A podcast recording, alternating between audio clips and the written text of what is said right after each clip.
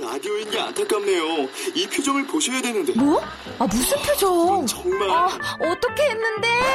KBS 라디오 7개 채널에서 제공하는 최고급 정보들을 사진과 기사 그리고 영상으로 확인하실 수 있습니다. 읽는 라디오 KBS 라디오 홈페이지 라디오.kbs.co.kr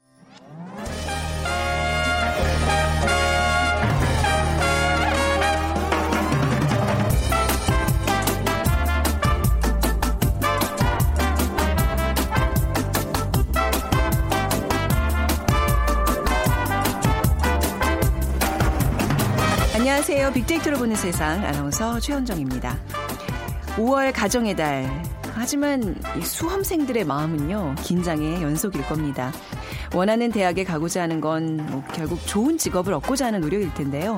자, 그렇다면 좋은 직업은 어떤 직업일까요? 시대적 흐름에 따라서 인기 유망 직종이 변화하고 있습니다. 80년대 증시 성장으로 증권사가 최고 인기 직장이었고요. 그다음에 90년대에는 언론고시 열풍으로 신문방송학과가 굉장히 또 인기 학과였죠. 그리고 2000년대에 들어서면서 이동통신 기업이 각광을 받았습니다. 이런 변화 속에서도 늘 꾸준한 인기를 모았던 전문직에 대해서도 인식의 변화가 찾아오고 있는데요. 자, 대표적인 전문직, 의사, 변호사, 10년 후의 전망은 어떨지 궁금해지는데요. 자, 오늘 어, 세상의 모든 빅데이터 시간에는요, 직업의 전망이라는 키워드로 빅데이터 분석을 해보겠습니다. 그리고 미국의 트럼프, 죄송합니다. 트럼프 대통령이 지난달 29일로 취임 100일을 맞이했습니다. 이어지는 world trend 빅데이터로 세상을 본다 시간에는요, 트럼프 취임 100일이라는 주제로 얘기 나눠보겠습니다. 자, 오늘 빅퀴즈 문제 드리죠. 19세기 중반을 넘긴 미국은 18세기 말과는 크게 달라집니다. 본래 소박한 농업 국가였던 미국은 갈수록 공업화되고 이 무렵 막강한 산업 자본을 가진 국가가 됩니다. 최악의 비극이었던 남북전쟁에서 농업국가의 정체성을 유지하려 애쓰던 남부가 패망하고 그 폐허를 재건하기 위한 산업 투자가 이루어집니다. 그리고 19세기 말 미국은 영국이나 독일을 뛰어넘어 세계 최대의 산업국가로 올라서게 되죠. 자, 이 과정에서 아주 중요한 인물이 등장을 합니다. 남북전쟁에서 북군을 지도해 점진적인 노예 해방을 이룬 대통령이 있죠. 연설 중에 했던 유명한 얘기가 지금도 전해지고 있습니다. 국민에 의한 국민을 위한 국민의 정부라는 불멸의 말을 남긴 미국의 16대 대통령을 맞춰주시는 게 오늘의 빅퀴즈입니다. 자, 1번 조지 워싱턴, 2번 조지 마이클, 3번 마이클 잭슨, 4번 에이브라햄 링컨. 네, 조지 워싱턴, 조지 마이클, 마이클 잭슨, 에이브라햄 링컨 중에 미국의 16대 대통령 누굴까요? 오늘 당첨되신 분께는 커피와 도넛 모바일 쿠폰 드리겠습니다. 휴대전화 문자 메시지 지역번호 없이 샵 9730으로 보내주세요. 짧은 글은 50원, 긴 글은 100원의 정보 이용료가 부과됩니다.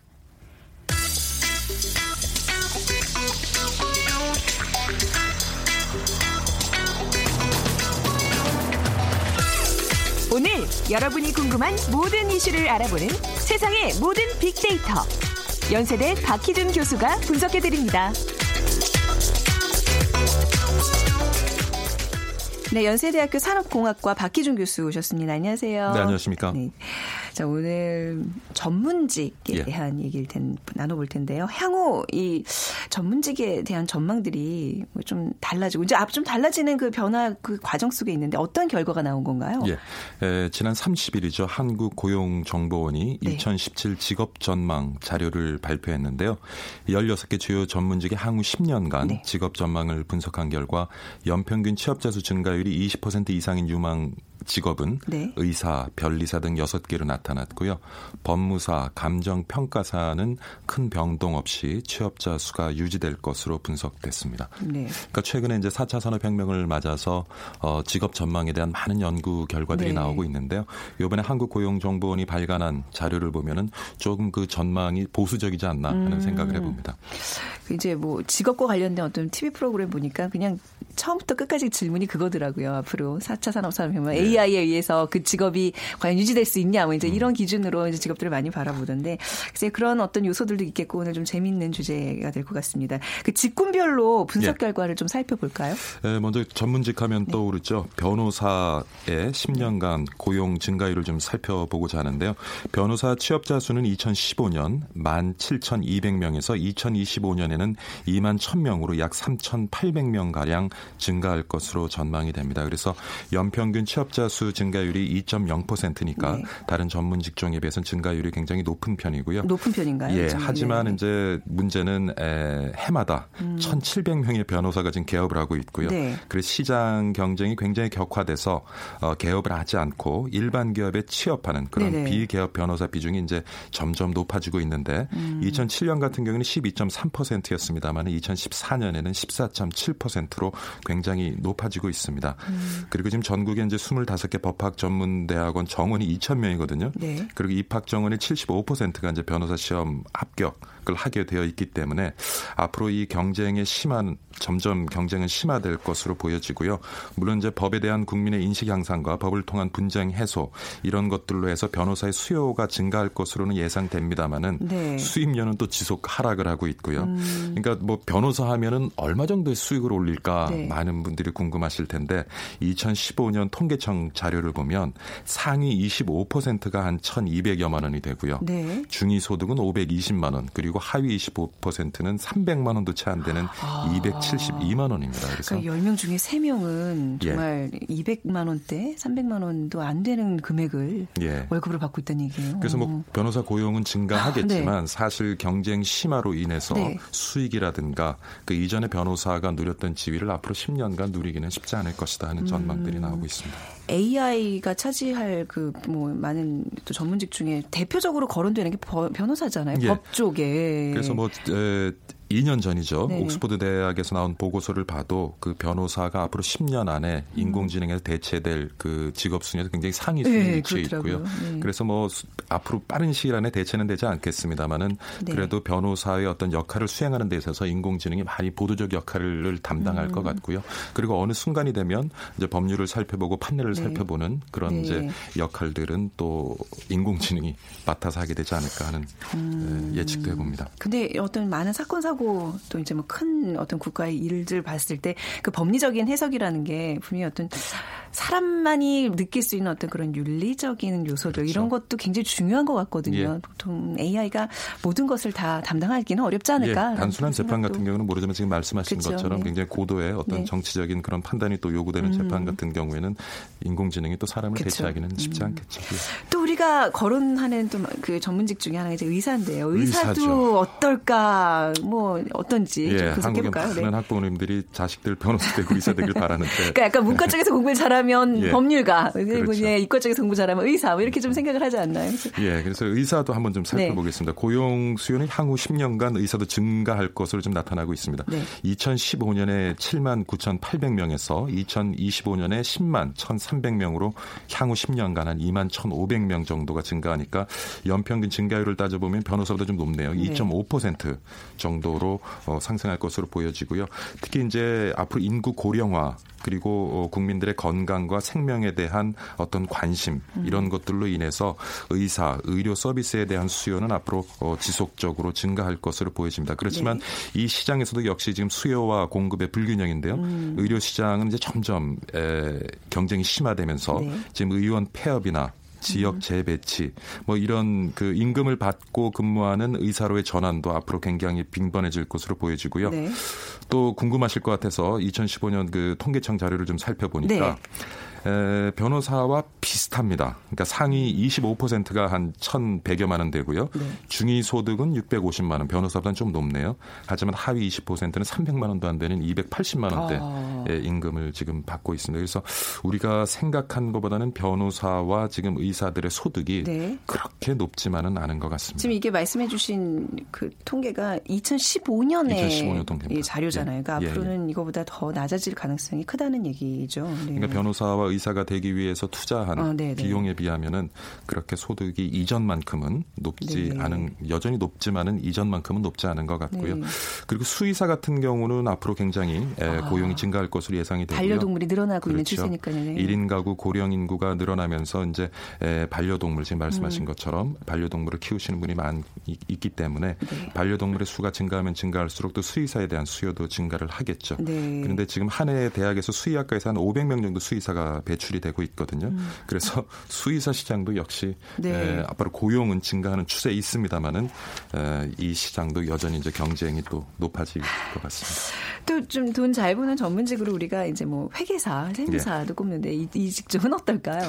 뭐 공인 회계사, 세무사도 네. 10년간 좀 네. 당분간 증가하는 추세로 나옵니다. 지금 한 음. 에, 공인 회계사가 2025년까지 연평균 1.8% 정도. 네. 어, 근데 에, 보면은 그 소득을 보면은 에, 이전 소득만 하지 않아요. 지금 음. 왜냐하면은 그연 1000명의 지금 회계사가 지금 배출이 되고 있거든요. 그래서 2년 이전보다는 회계사 시장에 그 공급이 굉장히 많고요. 네. 그러다 보니까 이 회계사 시장에 있어서도 또 경쟁이 치열해지고 해서 음. 지금 뭐 하위 소득 25% 같은 경우는 제 200만 원도 되지 않는 그런 소득을 올리는 에, 회계사들도 지금 많은 것으로 나타나고 있습니다. 네, 굉장히 그 어두운 전망만 그렇게 다른 직군도 좀 살펴볼까요? 뭐 이제 또 항공기 조종사 또 선망의 직업이었죠 한동안 네. 에, 전문직으로 여겨지고 있는데 에, 최근 비행기를 이렇게 타 보시면 알겠지만 네네. 외국인 조종사가 많아요. 네. 그만큼 국내에서는 아직도 어, 공급이 좀 부족한 상황이고요. 아. 그래서 꾸준하게 그리고 또 해외 뭐 여행에 대한 네네. 수요도 많기 때문에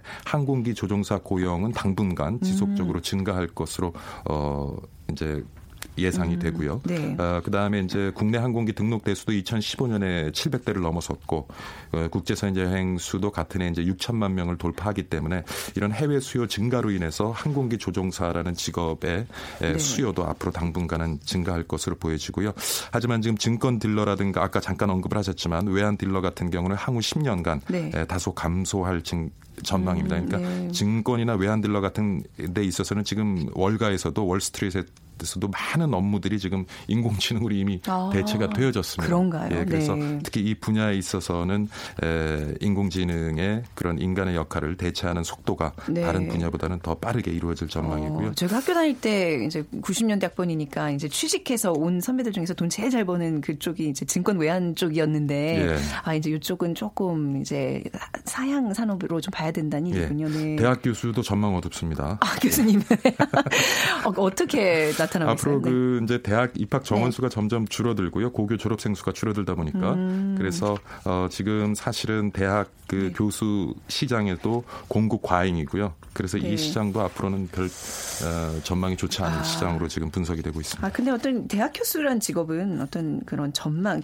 그 직업으로서의 전망보다는 학생들을 가르치는 조금 더, 조금 더 고차원적인 어떤, 그쵸? 스승의 어떤 역할로서는 네, 근데 일단 교수가 네. 된 이후에도 네. 재임용에 탈락하는 사례가 아, 최근에 굉장히 많이 나오고 좀 있어요. 그래서 교수가. 된 다음에도 네. 그 직장을 평생 유지하기가 앞으로 힘든 여건이 음. 만들어지고 있는 것 같습니다. 아, 그러면 지금 교수님 지금 예. 말씀해주신 모든 아까지 항공 그 이제 파일럿 항공기 조종사 외에는 다들 어떻게 보면 좀 어두운 미래를 좀 얘기를 해주셨는데 뭐 해야 돼요?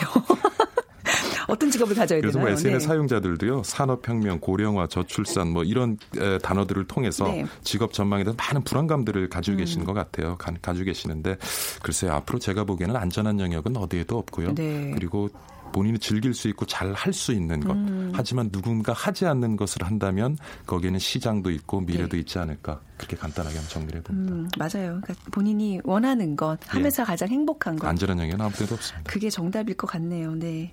자, 오늘 뭐 이제 이번 한 주 가족들과 많은 시간 보내실 텐데요. 여간 우리 자녀들이 또 원하고 좋아하는 것이 무엇인지 좀 곰곰이 생각하는 시간 되셨길 바랍니다. 자, 오늘 전문직의 10년 전망 연세대학교 산업공학과 박희준 교수와 함께 얘기 나눴습니다. 감사합니다. 네, 감사합니다.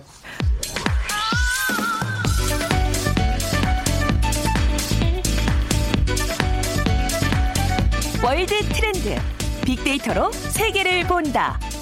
르몽드 디플로마티크 임상훈 기자와 빅커뮤니케이션 전민기 팀장이 분석해 드립니다.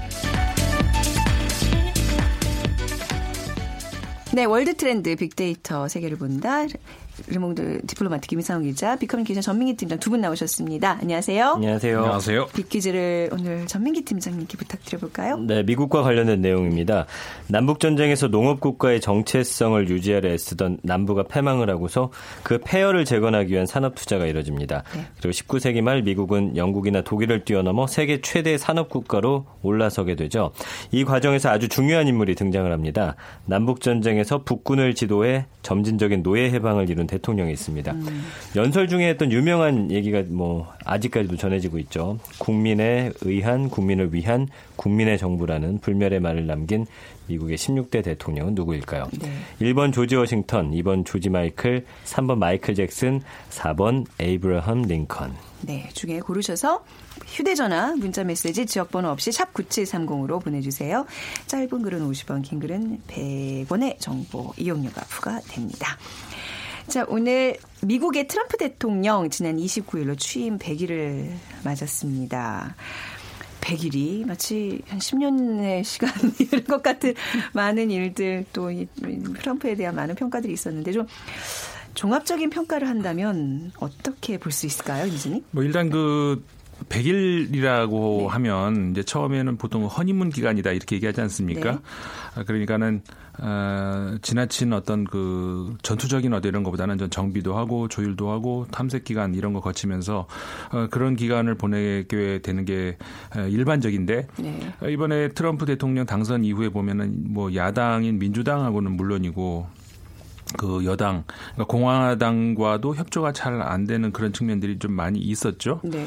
그 특히 그 민주당하고는 어, 최근에 그 셧다운 직전까지 갈 수 있는 그러니까 셧다운이라고 하면은 이제 연방 정부가 돈이 없어가지고 멈춰서는 그런 위기 아닙니까? 근데 이제 직전에 이제 뭐, 어, 어, 위기는 모면했지만 아, 그럴 정도의 단계까지 갔었고 언론과는 뭐 거의 전쟁 수준이다 네. 할 정도로 서로 뭐 트럼프 대통령도 마찬가지 언론을 향해서 뭐 거짓 저 뉴스를 제공하, 어, 제공하는 이런 것이다. 언론에서는 또 트럼프한테 거짓말만 한다. 이제 거의 전쟁 수준으로 지금 치닫고 있고요. 유일하게 관계가 좋은 관계 유지했다라고 하면은 어디가? 지지층이죠. 아, 네네. 본인의 지지층하고는 뭐 너무나 아, 관계가 좋고요. 아, 또 하나 있을 수 있겠네요. 골프장. 음. 그러니까 고, 5일에 한 번씩은 골프장을 다닌다고 하거든요. 네. 그러니까 역대 대통령 중에서도 뭐 지난번에 오바마 대통령도 골프를 굉장히 좋아했던 대통령으로 알려져 있는데 음, 네. 뭐 골프 친 횟수로는 1위다 이렇게 얘기할 수 어. 예, 있을 것 어. 같고요. 아 근데 이번에도 보니까 본인이 이제 막 나와서 연설하는데 뒤에 지지자들이 탁, 다 끄떡끄떡 막 공감하는 목소리로 막 박수 치고 어 그게 참 보기가 좀 불편하더라고요 저는. 근데 그 본인의 어떤 100일간의 일들을 거의 자기 입으로 자화자찬하는 그런 굉장히 그 굉장히 마인드가 일반 사람들의 어떤 심리 상태는 좀 아닌 것 같아요. 그렇죠. 자신만만함. 네. 그게 좀 지나치다. 심리적으로 네. 정말 그리고 이제 요즘에 strongman이라는 말 많이 씁니다만 네. 그 트럼프 대통령 지칭하면서 나온 말 이게 부정적인 의미든 긍정적인 음. 의미든 어쨌든 아, 그런 심리적인 정말 그 어, 대단한 네. 어떤 그 인간 뭐라고 합니까 요즘에 하는 말로 그 심리적으로 네, 멘탈갑. 멘탈갑 아, 네. 음.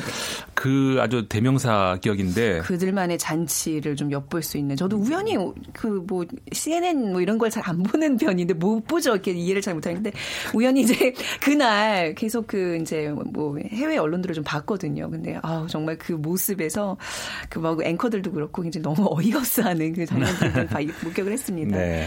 근데 원래 트럼프가 이제 정치인 출신이 아니잖아요. 근데 이런 정치인 출신이 아닌 사람이 정치 무대로 들어올 경우에는 그 기존 정치 시스템에 대한 불신을 갖 게 되고 막 거기에 대한 개혁의 의지가 강한데 네. 트럼프는 어떤가요 지금? 트럼프 대통령 마찬가지입니다. 네. 그러니까는 어, 국회에 대해서 상당히 불신을 가지고 있고요. 그래서 아까도 이제 미- 민주당 경우도 말씀드렸습니다만은 어, 굉장히 이제 이그 불신을 가지고 있기 때문에 그래서 어, 우리 트럼프 대통령 당선되자마자 행정명령이란 말 참 많이 나오지 않았습니까? 네. 그뭐 트럼프 대통령만 그런 건 아니고 미국 그 정치 제도가 상, 그 미국의 정치 제도의 특징이라고 할 수가 있는데 강한 그 대통령 중심제 아니겠습니까? 네. 그러다 보니까는 어, 대통령의 권한이 많이 이제 집중이 되고 있는 건데 그 중에 한 대표적인 것이 이제 행정명령. 네. 그러니까 우리 입장에서도 좀 뭐라고 할까요 낯선 그런 어, 우리나라도 긴급 명령이라는 게 대통령이 있긴 네. 있습니다만은 그거는 굉장히 제한되어 있는 것이고 어, 미국 대통령 같은 경우 행정명령을 굉장히 광범위하게 쓸 수가 있거든요. 네. 다만 어, 법적으로 의회에서 통과된 것이 아니기 때문에 대통령이 바뀌면 바로 이제 끝나버릴 수 있는 그런 제한은 있지만 음, 네. 그리고 또 어, 이번에 우리도 몇 번 봤습니다만은 어, 행정명령으로 했는데 그 위법으로 어, 음. 어, 저 사법부에서 이제 통제를 하는 그런 경우도 있지 않았습니까? 네. 그런 것처럼 어, 국회와도 어떤 부딪힌 그 다음에 사법부와도 좀 부딪힌 이런 점들이 이제 많이 있었죠. 그리고 외교적으로도 이제 나토라든 나토에도 이제 방위 분담금 내라 이제 그런 거 하지 않았습니까? 우리나라도 물론 지금 그런 문제가 있는 거 많이 언론에서 나오고 있는데 이런 그 어떤 외교적으로도 그 기존 외교 외교 문법이라고 볼 수 없는 어떤 변칙적인 네네. 그런 태도가 많이 있었죠. 네네. 굉장히 이제 상술적인 접근이다 이런 평가들이 나오는데 이게 음. 과거에 이 트럼프 대통령이 대통령 되기 훨씬 전에 이제 낸 책이 있었죠. 굉장히 잘 네. 팔렸던 네. 책인데 뭐죠? 그러니까 그 협상의 기술 이제 네. 우리말로 하자면 그런 그 책에 보면은 그런 좀 이 사람의 그, 그 협상의 기술 이런 힌트가 좀 나올 수 있는데 음, 네. 처음에는 겁을 확 줘가지고 지금 우리한테 하는 게 어떻게 보면. 어, 그 매뉴얼에 그러니까, 의해서 그렇죠. 네. 그러니까 옛날에 우리 싸움의 기술이라는 영화 있었잖아요. 네. 네. 이게 완전히 그 협상의 기술 좀 나쁘게 표현하면은 조폭의 기술 뭐 이런 거 할수 네, 있는데 그러니까 겁을 확 줘가지고 어 이 사람 왜 이러지 이렇게 이렇게 주눅들게 만든 다음에 아니야 내가 꼭 그런 건 아니고 우리 잘해보자 는 얘기지. 음, 네. 아 그러면서 확 받아들이게 되는 전형적인 어떤 그런 이제 그 전략인 거죠. 네. 그러니까 이게 마냥 무시를 할 수 없는 게 제가 보기엔 정말 대단한 고도의 훈련된 기술이란 말이죠. 그렇죠. 이게 예. 막무가내로 하는 아니, 게 아니고 아니더라고요. 네네 글쎄요. 맞습니다. 근데 이제 이런 식으로 기존의 관행을 좀 지키지 않는 그런 대통령으로 평가를 받고 있는데 이걸 어떻게 우리가 아, 받아들여야 되지? 굉장히 순간순간 당황스러워요. 네. 아무래도 공직 경험 같은 게 없기 네. 때문에 뭐 그동안의 대통령들과는 좀 다른 모습을 많이 보이고 있고요. 대통령들이라고 하면 지켜왔던 관습들이 있어요. 뭐꼭 네. 지켜야 하는 건 아니지만 쭉 이어져 내려오던 것들인데 지금 따르지 않는 것들이 상당히 많습니다. 예를 들면 뭐 어, 취임 이전에 했던 사업 같은 걸 아예 손대지 않고 네. 뭐 국가 일과 병행하는 일이라든지 세금 납부 내용도 공개를 거부했어요. 그래서 좀 다른 대통령보다 불투명한 상태로 남아 있고요. 그 다음에 네. 가족 위주의 백악관으로 만들어가고 있잖아요. 네. 장녀 이방카 다음에 음. 사위 제러드 쿠슈너를 백악관에서 근무하게 하면서 전임 대통령들이 하지 않았던 일들을 하기 때문에 네. 언론으로부터는 상당히 뭐 비난과 비판을 받고 음. 있는데 네.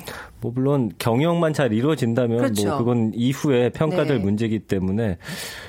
그래서 요거가 좀 이걸 좀 보는 게 우리가 좀 재밌게 좀 지켜봐야 할 면 그리고 아까 말씀해 드린 대로 이 사람의 어떤 그 사업적인 기술과 수완을 활용하는 거에 대해서 우리가 좀 잘 대처해 나갈 수 있는 방법들을 좀 네. 연구해 볼 필요도 있지 않을까. 이제는 좀 어 이 사람이 하는 패턴들이 있거든요. 네. 그래서 이런 걸 좀잘 어, 확인해 보면 좋을 음, 것 같습니다. 그러면 그 100일 동안의 그 지금 말씀하신 진짜 경영은 어떻게 돼가고 있는지 좀 성적을 살펴보겠습니다. 먼저 경제 분야 지금 어떻게 어, 사실 경제라고 하는 것은 조금 이제 일단 어떤 조치를 하면은 어, 그 결과는 좀 기다려봐야 되잖아요. 네. 그렇기 때문에 어떤 그 성적을 어, 좋았다 좋다 나쁘다 말하기는 좀 이런 것 같지만 네. 다만 이제 취임하자마자 뭐 제일 먼저 한 게 그거 아니었습니까? TPP 폐기하겠다는 네. 행정명령 서명한 거. 그 다음에 그 FTA도 이제 우리나라와 FTA도 이제 음. 다시 뭐 어, 처음에는 파, 폐기하겠다 했다가 이제 다시 이제 네, 뭐 재검 협상을 네, 해야 네. 된다. 그 다음에 나프타 그러니까 저기 어, 북 유럽 아니 저 북미 북미 대륙에서의 어떤 미, 저 무역 이런 것들도 다시 어 그리고 또 불공정 무역 관행 이런 것들을 다시 이제 조사해라 이 명령도 내렸거든요. 그러니까 네. 이렇게 되면 이제 180 이내에 이걸 이제 발표를 조사를 발표하게 되는데 그러면 그때 또 어떤 이야기가 나올 수가 있죠. 음, 네. 이런 것들이 미국에 불리하다 뭐 이런 것들이 나오면은 다시 또 어 그 다른 나라들하고 이제 재협상을 하자는 이런 얘기가 나올 수 있는 것이고 법인세를 인하한다 이런 건 뭐 굉장히 공약으로 계속 오래전부터 하지 않았습니까? 네. 35%에서 15%로 그다음에 규제 한 건 도입 시 기존 규제 두 건을 철폐한다 이런 걸 이제 철 저 폐지하겠다는 이런 거. 그러니까는 굉장히 그 공약 사항에서 이행을 이미 한 것도 굉장히 많습니다. 근데 네. 이제 그렇지 아직 그러지 않은 것도 예를 들어서 국경세를 도입을 한다든가 이런 건 아직 이행하지 못하고 있고요. 아직 이행하지 못한 것들도 많이 있는데 뭐 아까 말씀드린 건 행정 명령으로 그냥 일사천리 밀어붙인 네. 것들도 많죠. 사회 분야는 좀 어떤가요? 일단 불법 이민자를 줄이겠다. 이게 네. 첫 번째 공약 아니었습니까? 그 여- 다른 무엇보다도 실제로 많이 줄었어요. 뭐 지금 통계를 보면은 5분의 1이 줄었다 이제 이런 이야기들도 많이 나오고 하는데 어, 불법 이민자도 줄었지만 동시에 그 합법 이민자까지 많이 줄었습니다. 그러니까 한마디로 얘기해서 미국 사회가 좀 활력을 잃고 있다라는 그런 평가도 대신 나오고요. 아, 그다음에 아까 대언론 관계 이야기 으, 들었습니다마는 기존 언론에 대해서 굉장히 극심한 게 불신을 가지고 있죠. 네네. 그 폭스 뉴스만 하루에 수시간 동안 쳐다본다는 이런 그 워싱턴 포스트 보도도 나왔거든요. 그러니까 보좌관의 어떤 그 보고보다는 네. 폭스 뉴스를 더 신뢰한다. 이런 이제 뉴스가 이제 외신에서 나올 정도로 반면에 이제 폭스 뉴스 외의 다른 뉴스에 대해서는 굉장히 불신을 불신. 하고 있죠. 다 가짜 뉴스 취급을 해버리고 그렇죠. 있죠. 네네. 음, 그 아무튼 이제 100일 동안의 어떤 뭐 경제 사회 분야 이렇게 좀 간략하게 봤는데 트럼프의 100일을 또 숫자로 정리해 보셨다면서요? 네, 숫자로 드리는. 보면 참 재밌습니다. 네. 그래서 원래 SNS를 굉장히 사랑하는 그런 후보였고 대통령인데 100일 됐는데 지금까지 어, 본인이 사용 하는 그 T SNS를 네. 어, 507개나 올렸습니다. 하루에 하루에 다섯 다섯 개씩. 예. 쉽지 않은데 바쁘신 분이. 어, 예. 그렇죠. 하루에 다섯 개씩 네. 올리고 있고요. 어, 취임 후 언론과의 인터뷰를 32번 했는데, 이 중 아까 말씀해드린, 주신 그 폭스 뉴스, 편애하는 이 뉴스는 13번 인터뷰를 했고요. 네. 그 외의 것들과는 많이 하지 않고 있다라는 거.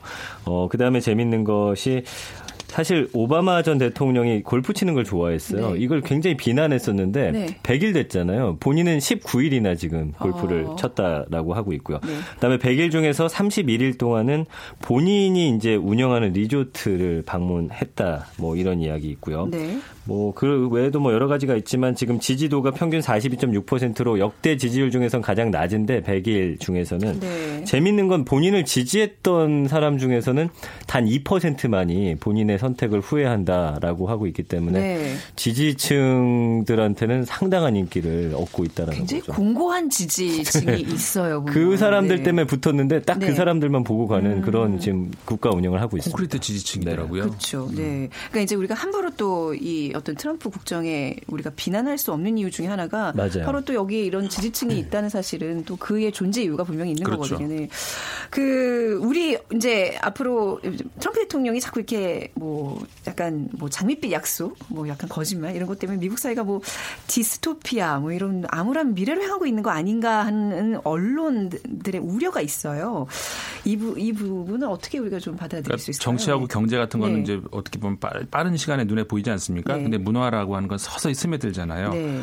벌써 출판, 방송 이런 데에서 미국의 미래에 대한 어두운 전망 이런 것들을 가지는 미국인들의 음. 뭔가 그 무의식을 표출, 무의식 표출되는 그런 현상들이 나오고 있는데 네. 그 대표적인 경우가 시녀 이야기라고 하는 과거에 이제 소설로 나왔던 건데 이게 드라마화된 이런 게 있었거든요. 네. 이게 굉장히 어떻게 보면 옛날 그 조지 오웰의 1984 이거 있잖아요. 그런 일종의 그런 건데 네. 아, 네. 내용은 많이 다르지만 그러니까는 굉장히 미래에 대한 두려움 이런 것들이 미국인 사회에 이렇게 많이 표출이 되는 그런 것들이 좀 보이고 있거든요. 네. 이런 의미에서 좀 그 마냥 그 트럼프 대통령의 미래가 밝지만은 않을 수도 있다. 이런 이야기들이 좀 나오고 있어요. 네, 암묵적으로 또 네. 무의식적으로 이제 미국인들의 불안이 커지고 그렇죠. 있다는 얘기인데 이 비판도 많지만 트럼프의 장점도 있다면서요? 좀 장점 얘기도 해보죠. 그렇죠. 네. 이제 뭐 정치적인 압력에 영향을 받지 않는다. 네. 그러니까 본인의 갈 길 마이웨이를 간다라는 게 또 어, 다른 대통령들과의 큰 차이라고 하면서 이것 때문에 사실 대통령이 되기도 했고 음. 이걸로 인해서 사실 뭐 많은 국가들이 트럼프 대통령 당선되고 나서 우려를 했지만 네. 뭐 어르고 달래면서 그래도 지금까지는 잘 해오고 있거든요. 본인이 원하는 대로. 그래서 미국의 입장에서는 뭐 이런 것들을 또 좋게 보는 사람들도 있고 틀을 깨는 대통령이라고 하면서도 이 안에서 트럼프 대통령이 사업가적 기질을 발휘하면서 본인도 대통령으로서 지금 발전해 가고 있다라는 긍정적인 평가가 네. 나오고 있습니다. 그래서 뭐 이거는 나중에 임기가 끝난 후에 전체적인 평가를 네, 해봐야겠지만, 그렇죠. 네, 그렇게 긍정적인 평가들도 나오고 있습니다. 네, 미성 미국의 어떤 뭐 합리주의, 이성 이런 것들이 좀 잘 또 작동이 된다면 또 잘 굴러가지 않을까. 뭐 이제 겨우 100일이니까요. 트럼프 취임 또 100일에 대해서 저희가 또 빅데이터로 이렇게 또 분석하는 시간 가져봤습니다. 두 분과 인사 나누죠. 임상훈 기자, 전민기 팀장 감사합니다. 감사합니다. 네. 자, 오늘 빅퀴즈 정답은요. 4번 링컨입니다. 1115님, 오늘 처음 수영 등록하고 첫 수업 을 했습니다. 몇 달 후에 인어를 꿈꾸고 있습니다. 첫 수업에 바로 인어를 꿈꾸시는, 네, 오늘 좀 부디 수영 빨리 넣으시기 바라고요 0793님, 국민에 의한, 국민을 위한 대통령이 이번 선거에서 나왔으면 좋겠습니다. 우리 남편은 택배 기사님, 택배 기사입니다. 기사님들 업무 환경도 개선되었으면 좋겠습니다. 글 남겨주셨고요. 두 분께 커피와 도넛 모바일 쿠폰 드리겠습니다. 내일 오전 11시 10분에 다시 찾아뵙죠. 지금까지 아나운서 최원정이었습니다. 고맙습니다.